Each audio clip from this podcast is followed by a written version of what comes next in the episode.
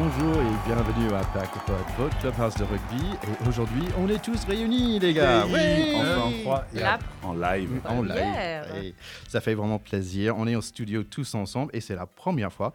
Et franchement, de voir vos têtes, ça me fait vraiment plaisir. Mm, mm. Ouais, il y en a qui ont des plus belles voix que de têtes quand même. Je, pas, je cite personne, mais Tout de suite aimable. Alors moi, c'est TK, l'américain de notre groupe d'amis réunis par le rugby. Je suis ancien joueur de foot américain, but of course, euh, je comprends plus ou moins les règles de rugby. N'est-ce pas? Charlie Bayer, notre deuxième ligne et capitaine chez le Massif Central en Fédéral 3 à Paris. Absolument, oui, que Capitana que j'ai récupéré après une saison un peu mitigée. Bien, Et Charlie. Je suis très content. Et oui, en Bravo. effet, je suis au courant que tu connais les règles du rugby, puisqu'on a joué ensemble, on a eu la chance de jouer ensemble à l'ORC. Et je finis là euh, mes, mes- les dernières saisons de ma vie de rugbystique euh, au Massif. Tes dernières cartouches. C'est ça, mes dernières cartouches. euh. Il essaie encore d'apprendre les règles. Je commence à miser. Ouais, attends, fais gaffe, parce que maintenant j'apprends les règles au 2012 donc, euh, du Massif. Donc euh, mes dernières cartouches, mais euh, la relève est là. Charlie, c'est notre grand blanc de 2, mais on n'a pas un, mais on a deux deuxièmes lignes. Anciennement de Racing 92, ACBB, PUC et aujourd'hui éducateur U12, voici Théodore de Saint-Rémy. Tout à fait. Salut à tous. Tellement content d'être là, de voir aussi euh, notre quatrième Laronne pour la première fois en vrai. C'est C'est une vraie rencontre sympa. qu'on a aujourd'hui. C'est c'est beau.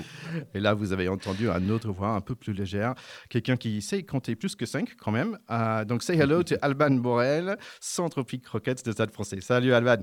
Salut la team, c'est vrai que ça fait plaisir de vous voir aujourd'hui. Euh, effectivement, joueuse euh, du Stade français, des Pink Rockets, euh, qui a deux équipes en équipe. Elite 1 et en Fédéral 1. Donc, on est super content d'être tous là ensemble. C'est la première fois. On est aujourd'hui à Acacia à Boulogne. Donc, ils ont un studio de podcast. On est super content d'être là. On est chaud les patates. On est prêt pour un Rugby Retro Classics. La dernière fois, on a fait un Rugby Retro Classics. On a parlé d'un match mythique. C'était lequel, Théo?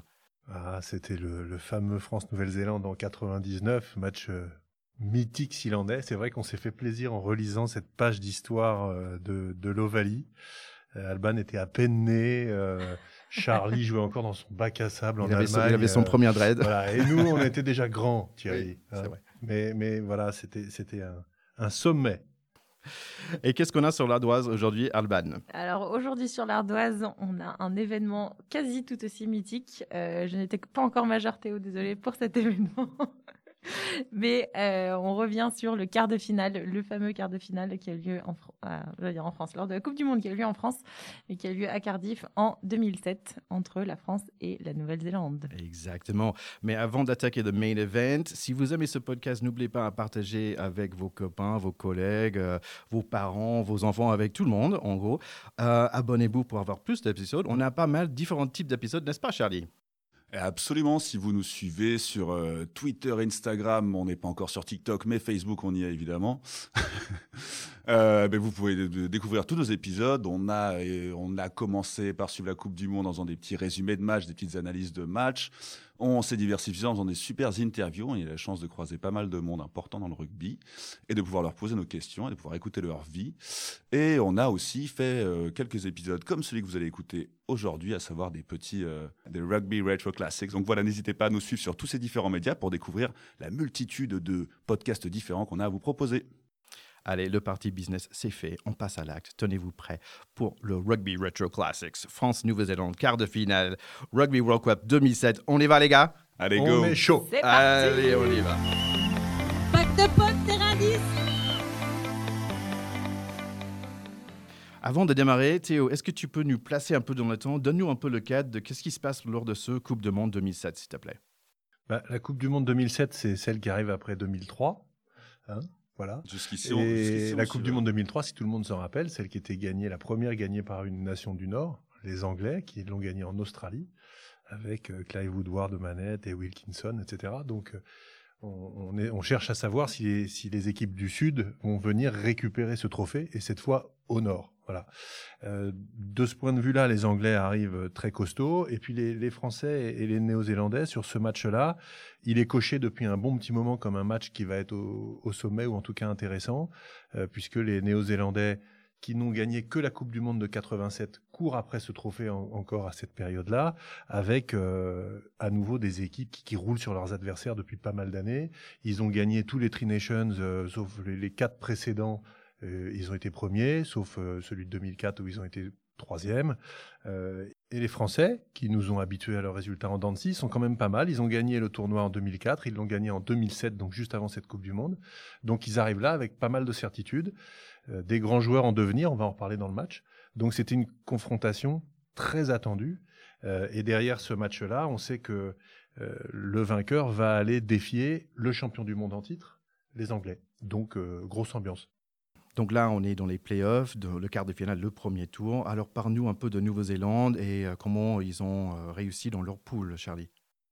Ouais, alors la Nouvelle-Zélande, elle avait fait un démarrage de Coupe du Monde en trombe. Il faut dire qu'elle était tombée sur un groupe finalement assez, euh, assez facile, assez accessible. Euh, on dirait pour, pour les All Blacks, euh, tout semble assez accessible. Mais ils étaient dans, dans la même poule que l'Italie, la Roumanie, l'Écosse et le Portugal. Ils sont sortis de cette poule, bah, premier, de, premier de la poule. Ils ont assuré cette première place au bout de trois matchs déjà. Donc, quand ils sont allés affronter leur dernier match, quand ils ont joué la Roumanie, ils étaient déjà sûrs de de- d'aller en quart de finale. Euh, ils ont, euh, lors de cette Coupe du Monde, battu le qui détiennent encore le record de points en poule. Ils ont marqué 309 points. Ils ont marché sur un peu tout le monde.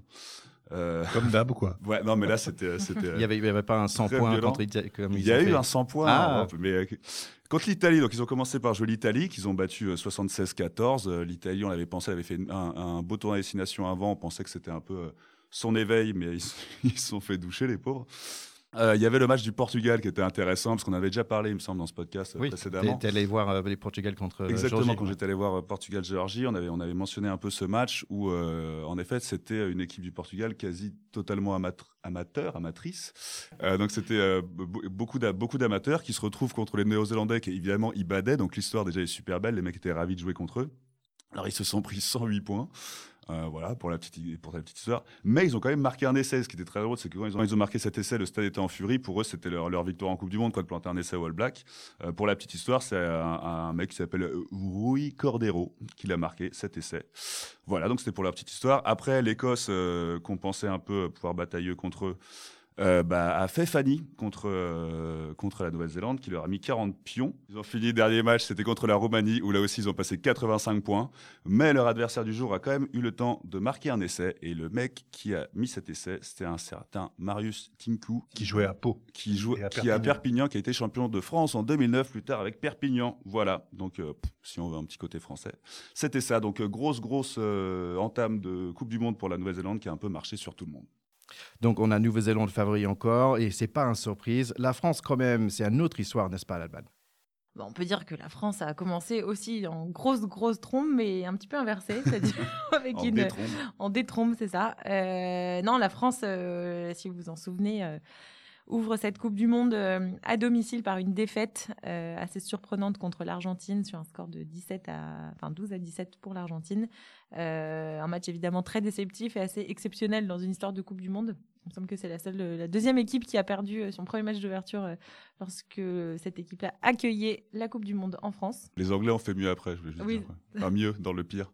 Oui, c'est vrai. Et ils avaient déjà fait, euh, ils avaient déjà ouvert le bal contre la Nouvelle-Zélande en 91. Euh, mais oui, effectivement. Donc la, la France euh, concède cette, cette défaite, euh, une fâcheuse défaite comme on l'appelle, mais je pense qu'elle leur a permis de vraiment bien rebondir puisqu'elle en- elle gagne son deuxième match euh, 87 à 10 en marchant un petit peu sur sur la Namibie et, et puis gagne aussi un beau match, un gros match contre l'Irlande 25 à 3 et finit sa ses phases de poule euh, sur une grosse, grosse victoire aussi contre la Géorgie, euh, 7 à 64. Donc euh, voilà, on peut dire que c'est euh, un bon rattrapage. Voilà, euh, qui du coup, euh, un match qui du coup, enfin une phase de, de poule qui l'amène du coup en quart de finale, qui est le sujet du jour et qui nous a- va grandement nous intéresser. Les Français aiment bien faire une petite foirade avant de se rattraper. Ouais, ça, ça. fait, ça met un peu, la, un, euh, peu, la- un peu la peur. Et, euh, mais euh, d'ailleurs, à propos de la Namibie, tu avais le, la Rugby World Cup. Là, ils ont diffusé il n'y a pas longtemps les 10 plus beaux essais de, de la France en Coupe du Monde. Et euh, étrangement, il y avait l'essai de Chabal contre la Namibie. Ah oui. Où il marche sur trois. Enfin, c'était. Oui. euh, ouais, qui n'était pas très beau, mais qui était un peu jouissif. C'était quand même. Ambiance chab- Playmobil en face, Ouais, c'est ça, beau, ouais, quoi. c'est ça. Et, et du coup, Thierry a appris un nouveau mot, la foirade. La foirade. Et voilà, Ouais, merci. ouais. Je vais l'écrire dans mon petit livre de dictionnaire euh, rubistique. Bientôt Euh, dans les librairies, le dictionnaire euh, Ticket France. Alors Théo, on voit qu'il y a un autre France-Nouvelle-Zélande. Qui est le favori Les Blacks sont évidemment les favoris. Même après 99 Bien sûr. Euh, C'est pas il faut savoir Enfin. qu'ils restent à- au début de ce match-là sur sept victoires consécutives face aux Français. Donc, euh, ils ont une équipe euh, complètement mythique. Il n'y a, plus- il y a plus de John Alomou, mais il y a des joueurs qui, qui font rêver la planète rugby à cette époque-là.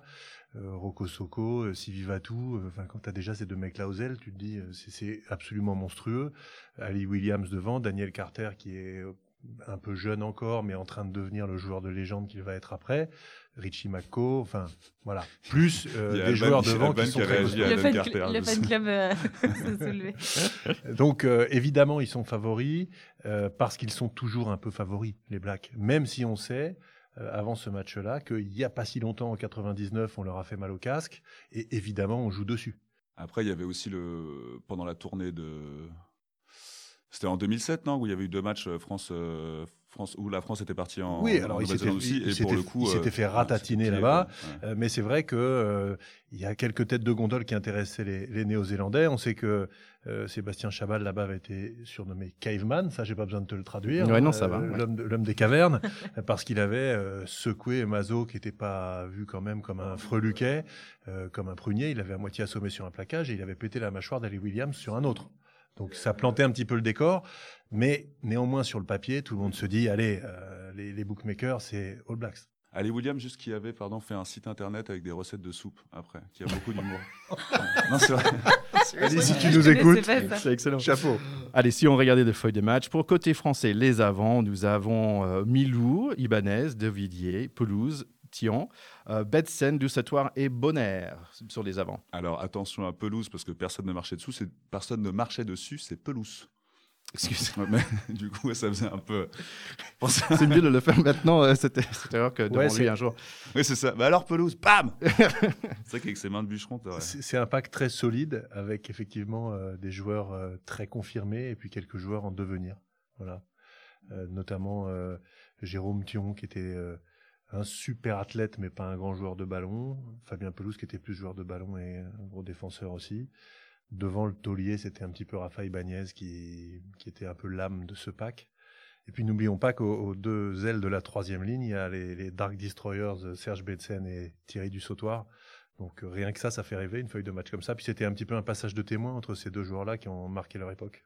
Allez, si on parlait un peu des arrières, en 9, on avait Alissad, Boxis en 10, Aimance et Josian, Marty et Claire. Après, on a Damien Traille en 15. Et oui, sur cette ligne, quand même quelques joueurs euh, qui, euh, qui ont su se distinguer malgré euh, leur jeune âge, notamment Boxis, qui n'avait que euh, 21 ans à l'époque et qui était déjà champion du monde euh, U20. Et puis Damien Traille, qui sur ce match était positionné à l'arrière, parce qu'il n'avait pas beaucoup occupé, qui avait beaucoup, beaucoup navigué dans la ligne arrière, sauf aux ailes, et qui s'est du coup révélé à travers ce, à travers ce poste. Et puis Boxis et Traille, qui étaient donc deux buteurs, on avait vu peut-être, la porte avait peut-être senti le besoin d'aller scorer sur des pénalités pendant ce match et euh, ça a été le cas. Allez, et pour les Nouveaux-Zélandes, euh, j'ai pas reconnu tous leurs noms, mais quand même dans les arrières, il y a, certains noms qui sont euh, qu'on connaît, je pense. Un jeune Dan un Keller qui a déjà subi une défaite face à la France, Rossoko, un McAllister euh, qui était assez dangereux. Euh, chez les avants, il y a quand même euh, Woodcock, Hyman, euh, Ali Williams dont on a déjà parlé, euh, Jerry Collins euh, qui malheureusement est décédé ici en France dans un accident de voiture, et bien sûr un certain Richie McCall. Un certain Richie McCaw, ouais, qui, nous, a fait bien des frayeurs plus tard. Juste à propos de Keller que tu cites, c'était assez amusant parce qu'il devait euh, rejoindre la France l'année d'après, à la fin de la Coupe du Monde, pour rejoindre Toulouse et pour rejoindre justement Elissalde. Elissalde a dit plus tard en interview qu'il s'était fait beaucoup charrier par ses coéquipiers euh, justement là-dessus. Quoi. Il a dit ah, putain, il va te prendre et tout, il va te chasser, il va te chasser comme il va te chasser de Toulouse et tout. Et du coup, il était, euh, il assez remonté. À la fin, il a dit plus tard, il a dit plus tard que sur les deux dernières minutes du match, quand il devait tenir le ballon, il pensait qu'à une chose, c'était d'aller serrer la main de Keller et de lui dire ouais, good game, good game, parce qu'il était content de l'avoir un peu niqué. Quoi. et pour aussi dire un, un petit mot sur, sur les avants, je vais juste en citer un, c'était Karl Lehmann que, euh, qui avait occupé le, poste de pilier, donc et qui a fini chez nous euh, en France à Toulon, et qui a aussi marqué les esprits. Euh, c'était juste pour dire à l'époque, je ne sais pas si c'était le meilleur joueur de la, qui avait été élu meilleur joueur ou pas, mais c'était vraiment genre, il était considéré comme un, En tout cas, c'était le meilleur pilier du monde euh, pilier à du ce monde à ce- moment-là. c'est clairement, disait. ouais. Ouais. Euh, juste pour vous dire, pour rappeler 2007, hein, moi perso j'avais 21 ans. Alors le contexte c'était quand même, t'avais la Chabal Mania dont on parlait beaucoup qui avait commencé. Euh, Michelak c'était une star, il y avait des stars du rugby. Michelak il avait son burger chez Quick, il y avait un burger euh, Michelak, c'était formidable. Euh, à l'époque dans les stades ça beuglait une chanson des White Strap qui venait de sortir mais que, qui était, qui était un, un génie du rock mais que tout le monde a niqué dans les, dans les stades parce que tout le monde faisait la la la la la la. Voilà, donc c'est un peu, gâché. Tout c'était la fin euh, d'une belle époque euh, esthétique, l'époque des mitaines. D'ailleurs, sur ce match, on va voir euh, Thion et Harry Nordo qui était un des, des derniers euh, emblèmes, des derniers euh, porteurs de ces, de ces, de ces mitaines Mais par dégueulasses. contre, il n'y avait pas encore les claquettes chaussettes. Il y avait pas, ouais, c'est déjà ça. Il y avait, il y avait, il y avait du bon et du moins bon. Euh, 300 venaient de sortir, donc à chaque fois que tu avais un truc un peu, un peu bestial ou quoi, tout le monde gueulait aou, aou, aou. Et, euh, et c'était un peu comme ça que se passait notre année 2007 pendant cette Coupe du Monde. Ouais, et On moi, en ça était me un paraît euh, être il y a très longtemps, et pourtant j'étais déjà vieux, puisque je finissais ma carrière. déjà au papa PUC. J'étais déjà papa, Ah ouais. et, et effectivement, et je finissais ma carrière euh, au PUC en Fédéral 2. Donc tout ça, euh, effectivement, ça date. Bah, moi, moi je, personnellement, je pense que j'ai, oui, j'avais mon fils et je pense que ce soir-là, c'est ma femme qui a regardé ce match et c'est moi qui l'ai occupé de mon fils de mémoire hein, parce qu'elle a dit non, c'est, À c'est Nouvelle-Zélande de. France. et euh, je disais ok. Et je pense que j'ai, tout, j'ai commencé vraiment à, à peine à jouer. Je pense que j'avais un an d'expérience. euh, J'avais quitté le foot américain et je pense que c'est là où j'ai, j'ai commencé le rugby. Et donc j'avais assez de rugby derrière moi pour comprendre que en fait personne sait ce que c'est un rock en fait. c'est ça. C'est ça. Alors moi, je serais incapable de vous dire où est-ce que j'étais à ce moment-là, mais j'étais en première et je devais certainement passer réviser pour mon bac français. Voilà. Ah, Désolée euh. Théo pour ce coup de vieux. Allez, ok, si on parlait de ce match, ça se passe en Pays de Galles, qui n'est pas du tout en France, mais, mais bon. Il y a un arbitre qui est un certain Wayne Barnes, mais franchement, il a quel âge? Euh, j'ai- 26 ans à l'époque. Ouais, ouais. Quand j'ai regardé le match en replay, je- le premier truc que je me suis dit, c'est tiens, c'est quoi ce maillot des Blacks? C'est un truc en, en gris. Et deuxième, c'est tiens, pourquoi les, les Français, ils ont tous leur veste Hmm, Mystère à suivre. Donc Cardiff, on est à Millennium Stadium, c'est plein craquer. Il y a des allées les bleus partout. Il y a des bleus qui arrivent. Pour, ils, ils- ils sortent un peu tard. Ils sont un peu craqués. hein, ils sont un peu euh, pas arrogants, mais il y, a, il y a un petit truc dans l'air. Il y a des super anthems. Et bah, d'ailleurs, je voulais juste dire qu'il y a un pays qui a deux langues dans leur anthem. C'est quand même balèze. Donc, euh, hein, et Afrique du Sud, On a trois, non? Ils ont trois. Ouais. Euh, et franchement, j'étais prêt à pleurer quand j'ai entendu le Marseillaise. Donc, j'étais prêt à regarder ce match. Euh, et, et vous? C'est vrai que tu, parles des maillots, euh, c'est la guéguerre des équipementiers qui avait sévi à ce moment-là, où euh, Nike avait réussi à, la faire à l'envers à Adidas, je crois que c'est dans ce sens-là, euh, puisqu'ils avaient mis un maillot pour les bleus qui était bleu marine, qui n'était pas compatible avec un maillot noir en face, et donc mettre un quart de finale pour les All Blacks qui sont obligés de jouer en gris, c'est déjà une première manière de, leur casser les pieds et de leur dire ça va pas se passer comme vous voulez. Voilà. Alors après le maillot des Français, je le trouve pas terrible moi sur ce, Bah, parce sur que ce la, la vraie négoce, c'est que du coup, les Français avaient pu prendre leur maillot bleu nuit, comme le, dit, comme le disent les, les designers. Euh, mais en échange, les Blacks avaient droit au short noir et du coup, les Français ont dû prendre un short blanc et des chaussettes blanches. C'était tout était super négocié. T'imagines, t'imagines les mecs dans un bureau qui disaient alors, ok, d'accord, je te donne le maillot, mais moi, je prends le short. Bon, on on va pas passer trois heures en train de parler des maillots parce qu'on va passer au le moment préféré de Théo. Donc, c'est le haka, n'est-ce pas, Théo? Et là, on a assisté le meilleur haka du monde. Est-ce que quelqu'un peut l'expliquer? Non, on peut, on peut difficilement contredire ce, ce- ce meilleur AK du monde. Alors, euh, c'est euh, euh, les, les néo-Z se placent tranquillement pour faire leur petit, leur petit rituel d'avant-match classique qu'on se doit tous d'écouter sagement. Mais là, les Français n'avaient pas décidé de, avaient décidé de ne pas écouter sagement justement et d'expliquer assez, euh, assez tôt par, par l'attitude euh, que, que bah, ils seraient présents quoi, et qu'ils auraient quelqu'un en face en fait les Blacks. Et c'est assez marrant parce que si vous regardez la vidéo, tu vois que Ali Williams il essaie de se placer un peu devant et en fait très, très tôt il voit un mur en face de lui. Il fait ah ok, je vais peut-être me mettre avec Et les autres. il a alors, jeté son casque, Ouais, tu vois, il a jeté devant et comme ouais, ouais, bah, ah, bah oui, Ouais, bah, finalement. finalement, non, je, euh, je vais derrière mes copains. et, euh, et on parle beaucoup. et donc, euh, voilà, pour, pour, pour euh, raconter un peu, donc les Français s'avancent euh, jusqu'au bord de la ligne des 50. Mais ils étaient contre, tête contre tête, quoi. C'était magique. Avec euh, chacun des maillots qu'ils font, genre dans la, dans la rangée qu'ils forment, ils forment un, drapeau bleu-blanc-rouge de la France. Donc, ils ont un mur français face à eux, en fait. Ils voulaient que les mecs voient juste que les Français sont en face. C'est franchement, c'est. Ouais, ça fait ça fait frémir quoi. Tu vois le truc tout le monde parle beaucoup du regard de Chabal qui il regarde les mecs. Parce que comme on vient de l'expliquer tout à l'heure il, il avait pété deux All Black. Je pense qu'il était connu en face par, par, par, par les gars comme un mec qui faisait mal. Et surtout on parle on parle moins mais David Marty c'est Ah oui. génial quoi. Genre, il a des Tellement, yeux euh. fous. Ils, ils sont ils sont partis en live quoi.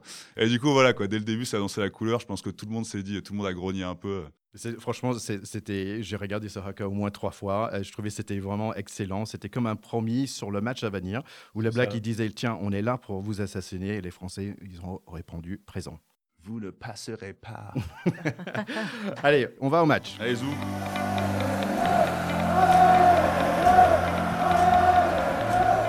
Ok, le match démarre très très vite avec un premier rock. Et oui, on peut encore marcher sur les gens à cette époque-là. Il y a Richie McCaw qui est par terre et la moitié des avants français qui lui marchent dessus.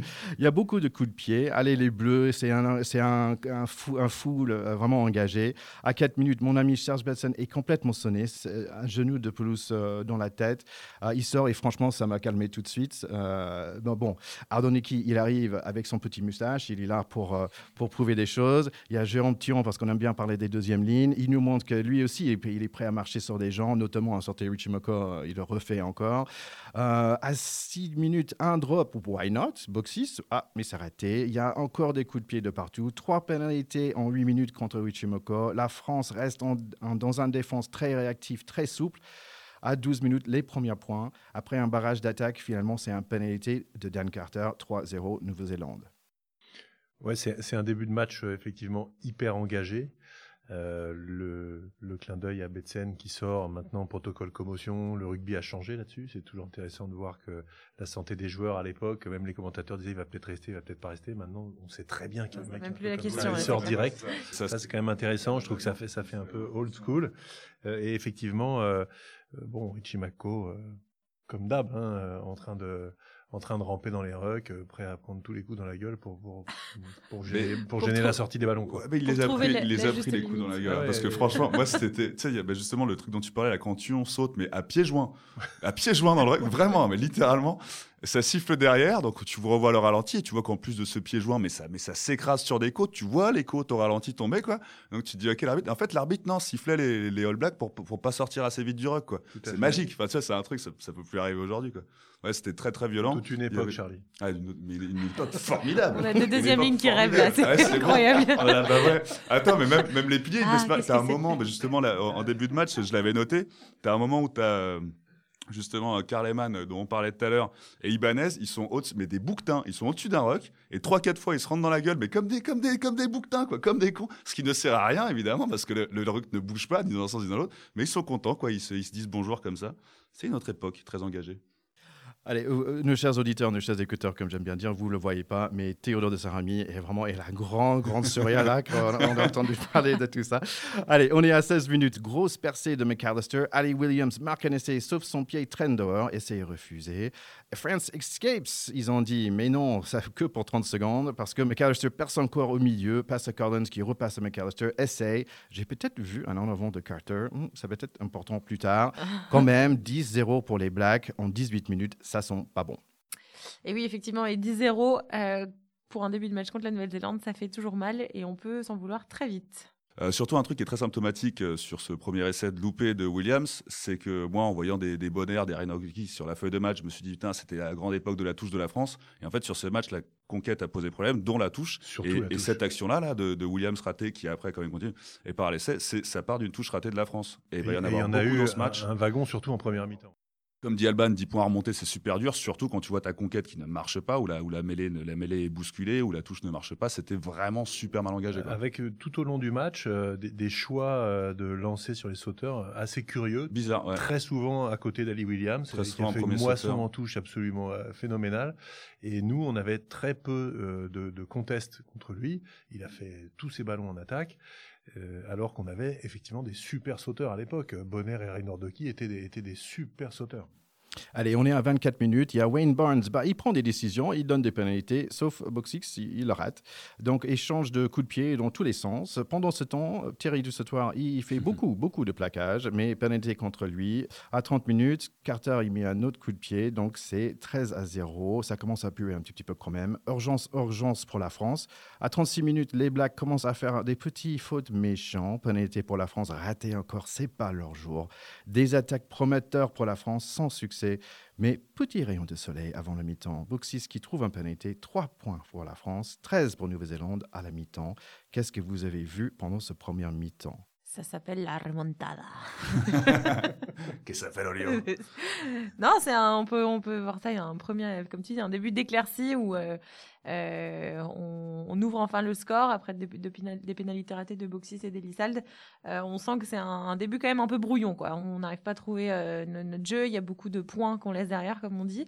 Euh, mais voilà, on peut voir un début d'éclaircie, comme, comme tu l'as dit, TK. Et puis, on va voir que sur la deuxième mi-temps, le, un petit peu de chance, on va dire, un, vent de chance souffle de notre côté. et qui va nous permettre de, d'effectuer effectivement une belle remontada. Moi, je, en relisant, je trouve euh, a posteriori cette première mi-temps, ce qui est assez frappant, euh, c'est quand même la performance défensive des Français, notamment au centre du terrain, avec Josion du Sautoir qui ont mis des bouchons mais énormes euh, et qui ont quand même un peu éteint les Blacks, même s'ils tournent à 13-3. C'est pas une domination invraisemblable. Ils n'arrivent pas à dérouler leur jeu. Certes, ils ont mis un essai de pénalité, mais tu sens pas une classe d'écart, je trouve. Donc, euh, tu peux toujours te dire, bon, allez, euh, ils peuvent se reprendre.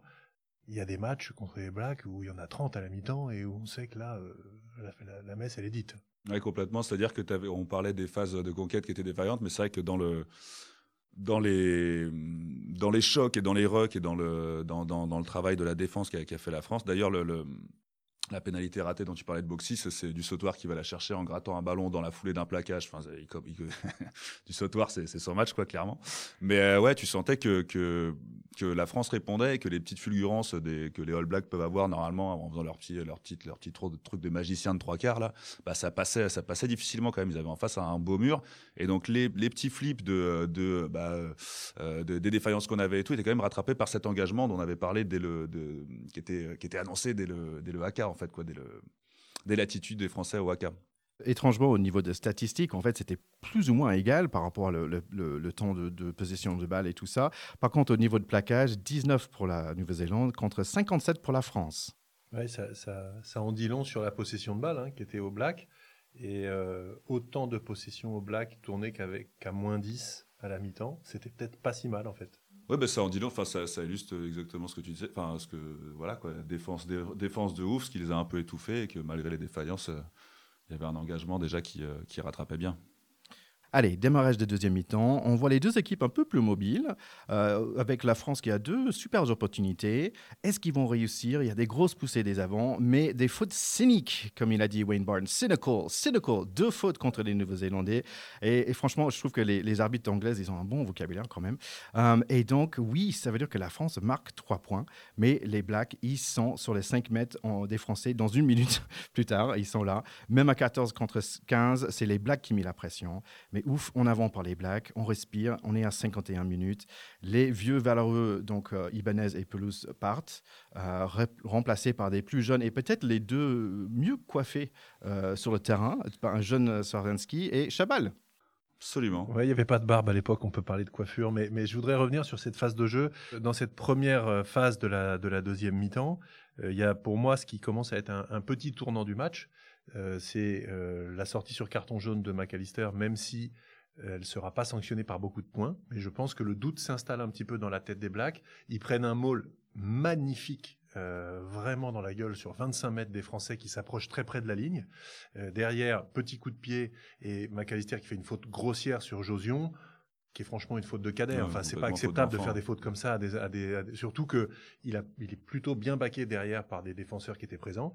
Il sort et là, ça se casse un peu. Ils perdent quand même le contrôle, je trouve, à ce moment-là. Alors, deux, deux choses sur cette action, c'est vrai que c'était intéressant déjà avant le. Mais euh, ce, que- ce qui m'avait choqué, moi, sur le maul justement des Français, c'est qu'avant, les All Blacks qui, qui étaient bons en contre jusqu'à présent ont choisi de pas défendre cette touche. Ils sautent pas, peut-être par peur euh, du maul, je sais pas, mais en tout cas, ils tout l'ont cas, pas anticipé changé, ils parce que pris dans la ça n'a rien changé. Ils l'ont quand même pris dans la gueule. Mais par contre, derrière, là où tu vois qu'ils ont quand même, c'est quand même une, une grande équipe, c'est que juste après avoir pris le carton, ils enchaînent une phase de 3-4 minutes. Enfin, j'ai compté 18 phases de jeu. Et en fait, les mecs campent et super intelligemment, ils attendent Petit que leur carton rentre, quoi. Pendant, mais c'est, voilà, quoi. Tu vois que les mecs sont quand même dans Ça le s'appelle contrôle. le génie. métier. C'est le Ouais, métier. ça. Tu vois que les All ils sont pas complètement en dehors. Ils réfléchissent quand même. Et bon, peut-être 4 minutes, j'exagère, mais, mais ils restent bien longtemps avec le ballon en attendant que leur, que leur euh, carton jaune, que McAllister puisse re-rentrer. Allez, deux minutes plus tard, on a du bonne nouvelle pour la France. Il y a joli percé de Marty. Quelques étapes plus tard, c'est Thierry Dussetoir qui marque un essai. Et en plus, il y a Boxis qui marque un coup de pied avec un poteau entrant. Et finalement, c'est la chance qui est avec nous, 13 à 13.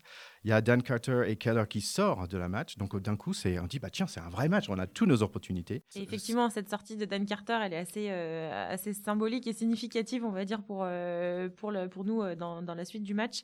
Daniel Carter, qu'on voyait boiter depuis euh, 10-15 minutes, qui était blessé déjà avant ce match. Et effectivement, on peut se poser la question sur est-ce qu'il aurait pas dû sortir bien plus tôt, voire ne pas jouer ce match, peut-être. Euh, mais en tout cas, effectivement, il, il amène un, un trou, un vrai trou, un vrai manque à, à cette équipe néo-zélandaise qui était déjà un petit peu sur la, sur la, la redescente, on va dire, par rapport au début de match. de la Ouais, reculade. il- n'était pas à 100%, c'est évident. C'est toujours les choix très difficiles des entraîneurs entre mettre un mec à 100% euh, qui va moins euh, donner euh, confiance à son équipe parce que c'est pas une star, ou mettre la star qui va donner un petit plus de confiance à ses copains, mais qui est un mais peu sur, la, sur la béquille. ouais, Donc, euh, qui en partant peut donner la, justement retirer cette aussi. confiance quoi. Parce que 70% de Dan Carter, ça vaut euh, 100% d'un joueur moyen. c'est ça. Mais euh, tu parlais du coaching et justement, euh, à propos du coaching français aussi, euh, c'est un truc qui est très intéressant sur ce match, c'est que le coaching français a été très bon. Euh, que, euh, que c'est vraiment les, les, les- justement l'essai de du sautoir correspond à peu de temps après la rentrée de Chabal et Zarzeski où euh, bon je pense que les tauliers avaient fait le boulot quand même avant quoi mais euh, mais vraiment leur entrée apportait vraiment du dynamisme ils avaient les crocs les mecs et euh, tout de suite ça a mis je crois que Zarzeski était sur les premières actions justement pénétrantes un peu qui ont abouti à l'essai de du sautoir et on voit que c'était premier coaching gagnant. On verra plus tard qu'il y a eu d'autres coaching gagnants. Mais en tout cas, les, les remplaçants ont vraiment fait le boulot. Ils sont rentrés comme des morts de faim et ils ont fait exactement ce qu'on attend des remplaçants. Quoi. Oui, donc là, on est à 60 minutes et quand même, c'est rugueux. Il y a pénalité contre pénalité, des jolis ballons prises, des jolis plaquages. C'est pas mal, mais une chose c'est sûre, c'est que les Blacks, ça reste les Blacks, et toujours dangereux. Joli essai par le numéro 8, Saul. So Yalo. Ouais, c'est c'est une séquence euh, exceptionnelle qui part d'un ballon piqué par Ali Williams. Il remonte une grande partie du terrain avec plusieurs temps de jeu. L'essai est magnifique. C'est c'est un essai euh, à montrer dans les écoles.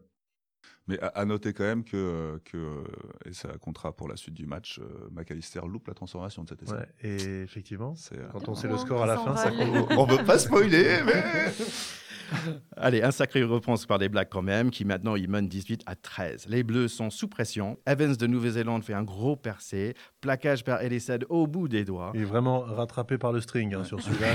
C'est monstrueux. Donc, on est à 67 minutes. C'est l'entrée de Michalak. Moi, j'écoute euh, le, le version en anglais. Hein. Donc, euh, le, le gars, il a dit Michalak, he can be an absolute wizard or he can make a horrible mistake. et il a fait les deux.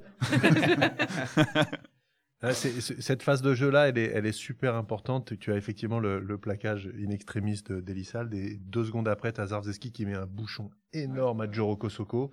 Et ces deux, ces deux plaquages-là, je trouve qu'ils changent vraiment la physionomie du match parce qu'on est encore derrière. C'est complètement le, le- c'est le chaos. Tu as deux boxeurs un peu dans les cordes et celui qui marque, il tue le match. Et là, s'il n'y avait pas eu ces deux plaquages-là, derrière, euh, c'était effectivement les Blacks s'envolaient. Mais j'ai, pas les stats de Zardeski aussi, de, parce qu'on parle beaucoup du nombre de plaquages de, de- du sautoir qui est monstrueux. Énorme. Mais euh, Zardeski aussi a fait. Je parlais de son entrée tout à l'heure, mais Ouais. euh, tu, à partir du moment où il est rentré, tu le voyais partout. Quoi. Ouais, c'était ouais, incroyable. Donc, oui, on était à 67 minutes. L'entrée de Michalak et paf, prend ça. Traille, il passe les bras. Michalak, il continue. Il court 40 mètres avec le ballon. Petit passe à Josian et essai pour la France. Elissad fait son coup de pied. 20-18 pour la France. Peut-être un petit en avant quand même, mais c'est OK. Quart d'heure, il, il a fait la même chose, non il me Je- semble. moi, On peut- je l'ai on pas peut vu. Moi, dire je l'ai pas ça. vu non plus. J'étais Non, c'est pas- c'est un, avant, sup- un en avant super polémique, on en parle encore.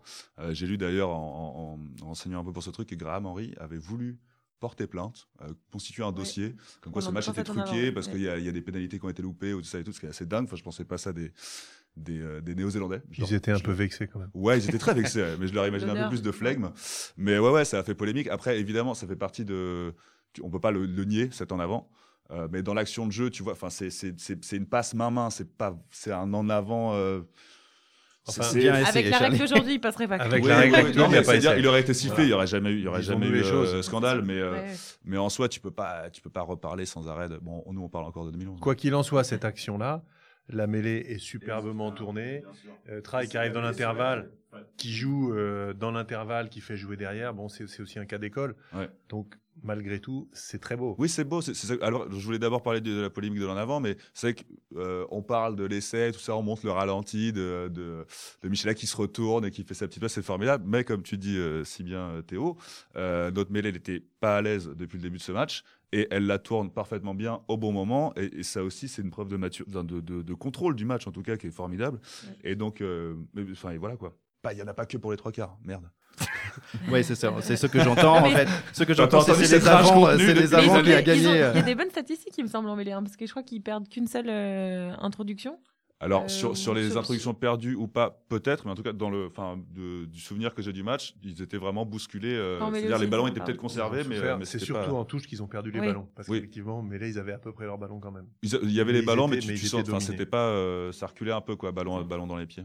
Allez, il nous reste 10 minutes. Oui, il y a des grands coups de canon de Vincent Clerc. Il y a des, des, des plaquages méchants sur nos petits Dom- Domenici. D'où ce soir, il renverse Richie Macau. 5 minutes euh, qui nous restent. Les Blacks qui avancent mètre par mètre. Et même si je sais que la France il va gagner ce match, je suis stressé comme un fou. C'est vrai, ouais. Les deux équipes se donnent au maximum. Il y a un drop de 50 mètres, c'est raté. Le ballon échappe. Elissa le chope, un coup de pied. Le match est fini. La France a gagné 20 à 18. un autre match mythique. Légendaire.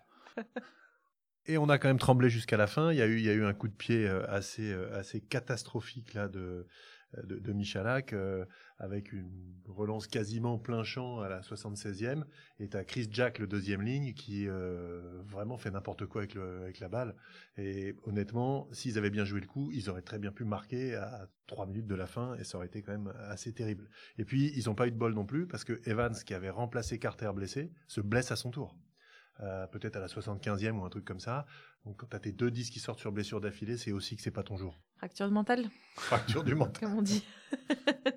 Euh, juste moi, tu disais, donc il y a eu l'entrée de Dominici, en effet, qui était, euh, qui, euh, qui était notable. Mais à partir de ce moment-là, donc peu de temps après, enfin il est rentré juste après l'essai, je crois, dans, dans la foulée. Et juste après, tu as eu une phase quand même où les All Blacks, euh, enfin c'était suffocant. Ils étaient dans nos 20 mètres, je ils étaient, ouais, je veux dire les 20 beau. mètres, allez, pour la légende. Euh, mais il y avait une, il y a une phase de 25 temps de jeu. Et je n'exagère pas, pour le coup, je l'ai vérifié parce que ça me paraissait, euh, mais de bien 5 minutes où il bourrine, il bourrine, et on a une défense euh, qui, avait, qui avait été euh, entreaperçue en fin de première mi-temps, mais qui est mais, mais de mammouth. Enfin, c'est vraiment, c'est suffocant. C'est suffocant. C'est un truc, ça passe pas, ça passe pas. Et même si c'est un peu sale, c'est du très beau rugby parce que tu vois que les Français ont bien compris que leur salut était pas dans le fait de retourner à Dame où ils ont eu du mal à aller, mais de, de défendre, de défendre comme des porcasses. Et franchement, ils l'ont fait superbement, quoi. Porcas, nouveau mot également pour Ouais, porcasse. C'est comme un porc, mais, mais, mais sale, sale, tu vois. C'est un Porcasse, porcasse. C'est comme un tu vois, porc, euh, dirty pig, really? c'est ça. Allez, franchement, si on pense à, à- à nos, à nos souvenirs de ce match, quelle est le, le, le seule chose qui vraiment qui sort de tête quand on pense à ce match Euh, Alban, tu penses à quoi? Je pense que c'est vraiment le combat collectif. hein. Franchement, c'est le, je pense c'est ce qui nous a sauvés en première mi-temps. C'est ce qui nous sauve aussi, je pense, sur les dix dernières minutes. Donc c'est vraiment le, enfin c'est vraiment la force de caractère. On le sent dès le premier. euh, c'est le genre de match où tu, tu te dis qu'il va se passer quelque chose. Tu le sens dès, dès le AK, tu le sens euh, dès les, échanges de maillots, tu le sens. euh, voilà, il y a. hum, il y, a, y a quelque chose, il y a du caractère dans l'équipe, il y a du caractère dans le match, dans la physionomie du match, et c'est vrai qu'on sait qu'il va se passer quelque chose. Généralement, ça peut tomber pour ou contre la France. Là, honnêtement, on était dans un bon jour. Donc, vraiment, je trouve que c'est le, le fait de rien lâcher. Vous avez décrit tous les plaquages, enfin, les- le fait que, ouais, voilà, chaque, individu n'a absolument rien lâché et en remettait une couche à chaque fois. Euh, ouais, bah écoute, l'impression de ce match, euh, ce qui est resté, c'est déjà. euh, Ah, C'est con, mais, euh, mais moi, c'est les premiers souvenirs vraiment marquants de parce que j'étais adulte et parce que je me souviens de ce que je faisais, tu vois, au, moment de, au moment de ce match. Et je me souviens de, de, de l'émotion ressentie. Vraiment, tu disais que même quand on connaît le résultat et quand on le revoit, on. Allongez-vous, on- monsieur Respirez. Parlez-moi de vos émotions. Combien j'ai de doigts? Non, non, mais, euh, mais c'est ça, c'est que tu dis que même en connaissant l'issue du match, tu as, une émotion, tu sens un peu ce, ce- ce truc haletant, ce- cette, cette, euh, ce côté suffocant, que je dis sept fois à peu près ce mot. Mais, euh, mais moi, c'est ce qui reste en fait, c'est que, c'est que du début à la fin, ça a été un match tenu par, euh, par, euh, par l'envie, par le. Par, franchement, c'est un scénario de film, quoi. Parce que les matchs tendus, un peu comme ça, un peu, un peu sale, un peu très âpre, euh, ça. ça, ça D'ailleurs, on voit, on voit plus rarement des essais. Enfin, on a vu des matchs comme ça super tendus où tu as qu'un essai dans le match finalement et c'est un truc un peu exceptionnel et ça se joue qu'aux pénalités. Là, il y avait beaucoup d'allers-retours, il y avait beaucoup de, il y, a- il y a eu beaucoup de, de, de- de scénarios dans ce, dans ce match. Et à commencer par une super belle intro. Voilà. Oui, c'est sûr. Théo? Moi, été marqué, je m'en souviens bien, vraiment par les deux essais français, celui de Thierry Dussautoir qui arrive après une belle phase où ça balaye le terrain à droite, à gauche, et puis finit par passer, et c'est vraiment une explosion de joie. Et puis euh, l'essai euh, de Josion avec cette petite euh, pirouette de, de Michalak qui venait de rentrer, c'est quasiment son premier ballon. Et c'est vrai que c'est des sautes émotionnelles qui sont voilà, qui, qui sont qui sont ancrées dans, dans ma mémoire. Euh, Plus que le reste, revoir le match, ça m'a rappelé combien ça avait été un match vraiment de guerriers, parce qu'ils se sont marchés dessus un paquet de fois, euh, et ils ont, il y a eu beaucoup de pick and go également, enfin un peu toutes les phases de jeu. Euh, mais c'est les deux essais français qui m'ont le plus marqué et qui, sont, qui restent des belles images. pour, pour moi, c'était surtout, surtout ce côté défense, mais aussi qu'il y avait énormément de coups de pied. Et, et j'avais l'impression que, en fait, les Français, ils n'avaient pas le droit de vraiment euh, faire le French flair, en fait, qui jouaient un autre jeu qui n'était pas forcément les leurs. Et, euh, mais dès que ils ont, c'est l'entrée de Michel ils ont libéré quelque chose, et dès que ça a libéré, paf, on a gagné. Mais c'est vraiment que c'était coup de pied, coup de pied, coup de pied. Et je disais, mais qu'est-ce qui se passe? Ils courent pas avec le ballon. Mais en fait, ils jouaient un jeu mental et ils ont gagné Et ce jeu maîtrise, mental. ouais, ouais. Ouais. Il y a beaucoup de maîtrise au final Voilà, dans mais ce oui, match. hein. C'est un bras de fer Ouais. ce match. D'ailleurs, il finit à 20-18, c'est-à-dire dans un mouchoir de poche. Et tu sens pendant tout le match que ça peut tomber d'un côté ou de l'autre. Et c'est ça qui fait les matchs. Et, et tu sens que, comme quoi tout se joue à rien, je voulais en parler un peu tout à l'heure quand on parlait de ça de jeu, mais quand tout se joue à rien, c'est que c'est la dernière touche, la, la 79e, qui, ils prennent euh, trois minutes, je pense, avant d'aller la jouer. Ils se réunissent, tu sais que c'est un truc, tu as tout le stade qui, qui, qui est en feu et tout. Il y a un truc genre tout se joue sur cette touche, quoi. Et les Français la foire, tu sais comme. Il y, a- C'est y y un climax dessus, genre attends, attends, c'est là, c'est le truc. Bonheur, il a dû dire les gars, putain, on joue notre vie sur cette touche et tout. Et mais bon, en tout cas, tu vois que jusqu'au bout, même sur cette dernière action, il y a une histoire dedans. Ce que je dis, c'est- c'est un scénario ce truc, quoi. Même à la fin, tu as encore un dernier petit climax pour nous faire frémir une dernière fois. Et quand Elisel dit botte ce ballon, c'est- c'est c'est- c'est génial, c'est un gamin, Il quoi. fait une petite Il course un avec peu comme- provocatrice. Ouais, il court avec, avec, un un poulet complet. sans tête, le mec. il- et, et quand il tape dedans, c'est libération. Tu vois que, tu vois que ouais, c'est un super souvenir ce match. Allez, si on parlait un peu des joueurs en particulier, qui était l'homme de match pour vous? Pour moi, c'est Thierry Dussautoir. C'est faut se rappeler qu'avant ce match-là, il n'était pas dans le groupe. euh, enfin, avant le début de la Coupe du Monde, il y avait Elvis Vermeulen qui était dans le groupe. Thierry Dussautoir n'y était pas.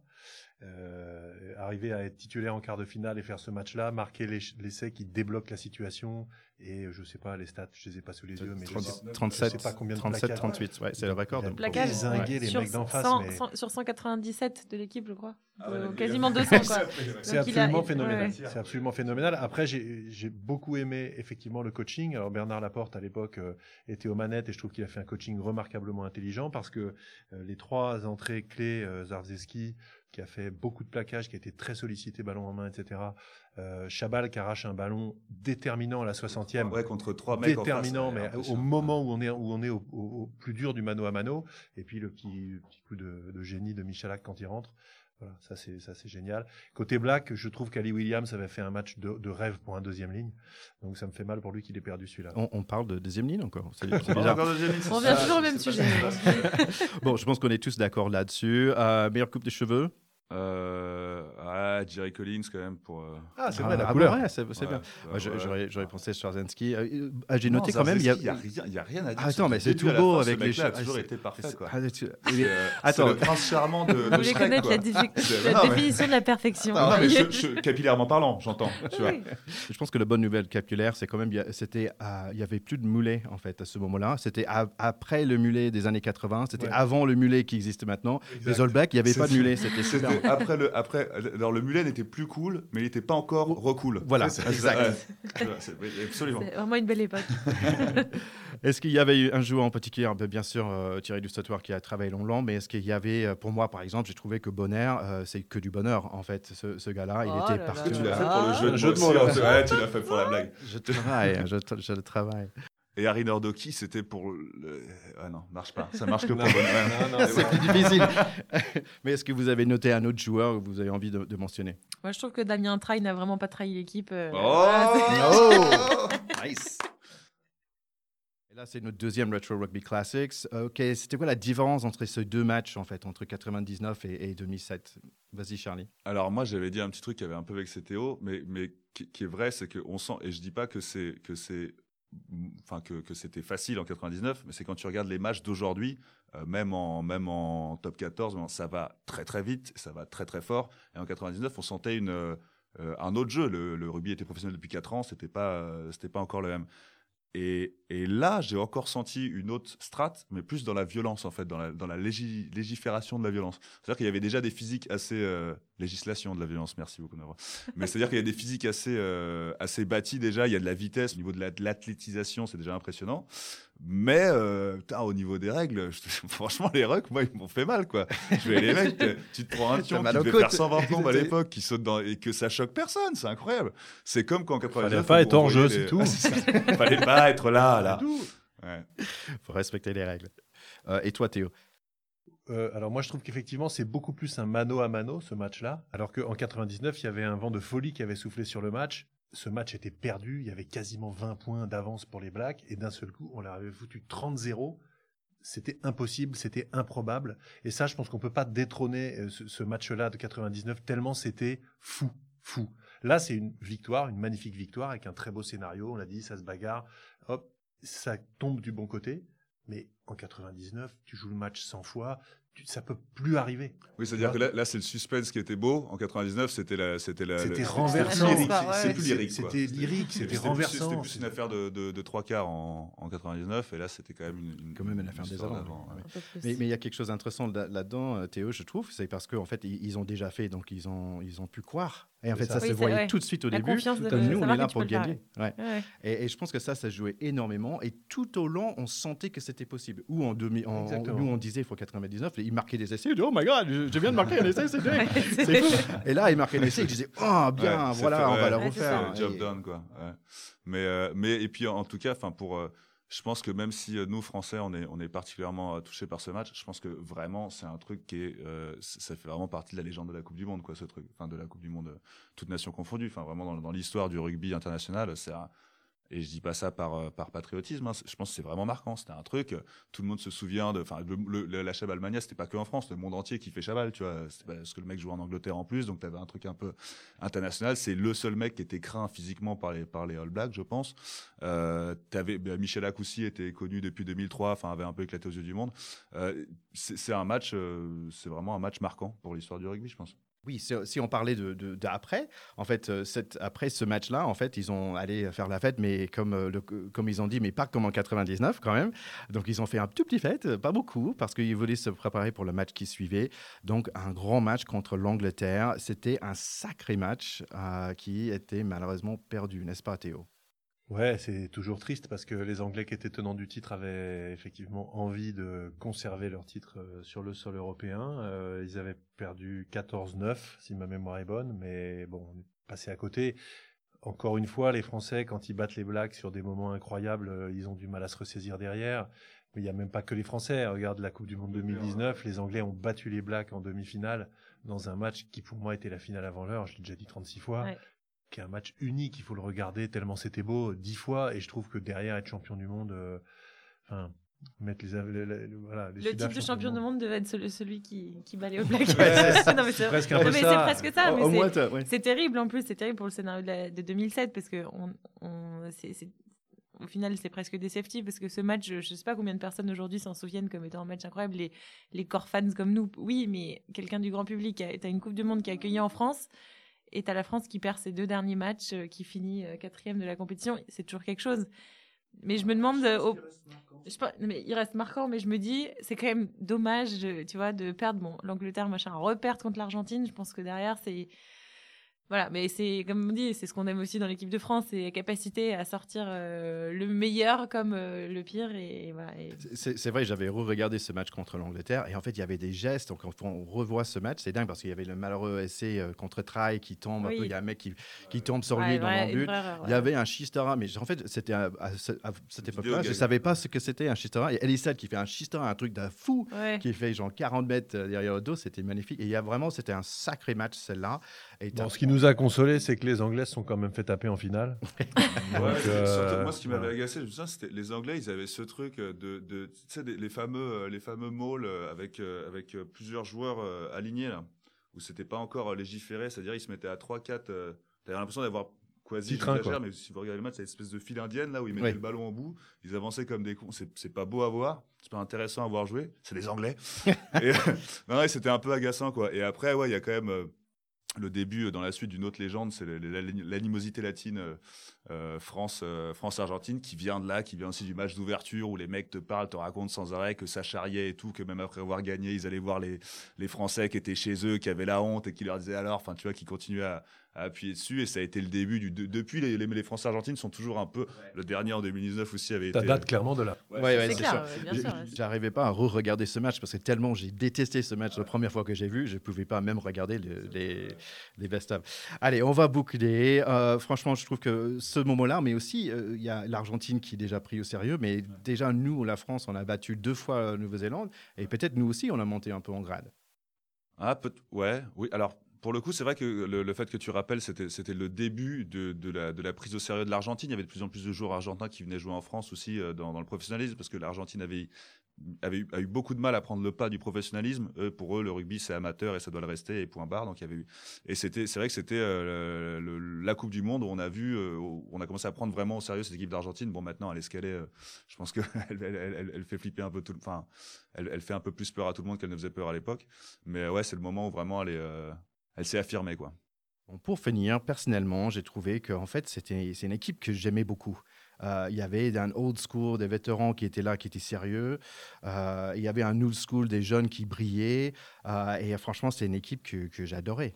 Et, euh, et donc, ça m'a vraiment fait plaisir de re-regarder ce, match. Donc, je vous invite, nos chers auditeurs et écouteurs, de, euh, de re-regarder ce match. Euh, Franchement, ça, ça vaut la peine. Ouais, absolument. Et par rapport aux joueurs que tu citais et tout, moi, il y avait, y avait aussi, c'était le- le, le, le d'honneur de Miloud, que je voulais juste voilà, dire, dire un petit mot parce que c'était un mec qui a fait partie de la dernière génération de, de Bourgoin-Jallieu en professionnel. Et c'était vraiment des années où c'était des mecs euh, qui luttaient pour le maintien. Enfin, c'était une belle histoire, euh, je trouve, la, fin de, de Bourgoin-Jallieu en top 14. Et il a fait partie de, cette, euh, pour moi, cette race de piliers un peu, un peu terroir, un peu. je crois qu'il venait aussi de. Il vient du même club originel que Papé et Marconnet. Euh, Givor. Givor, voilà. Donc c'est un peu, voilà, c'est cette race de mec et c'était son dernier match en bleu. Et euh, voilà, c'était juste, euh, j'avais, je me souvenais pas, tu vois, qu'il avait fait ce match parce que peut-être il l'a pas beaucoup marqué, je dois avouer. Mais j'étais, ravi de le voir. Ouais.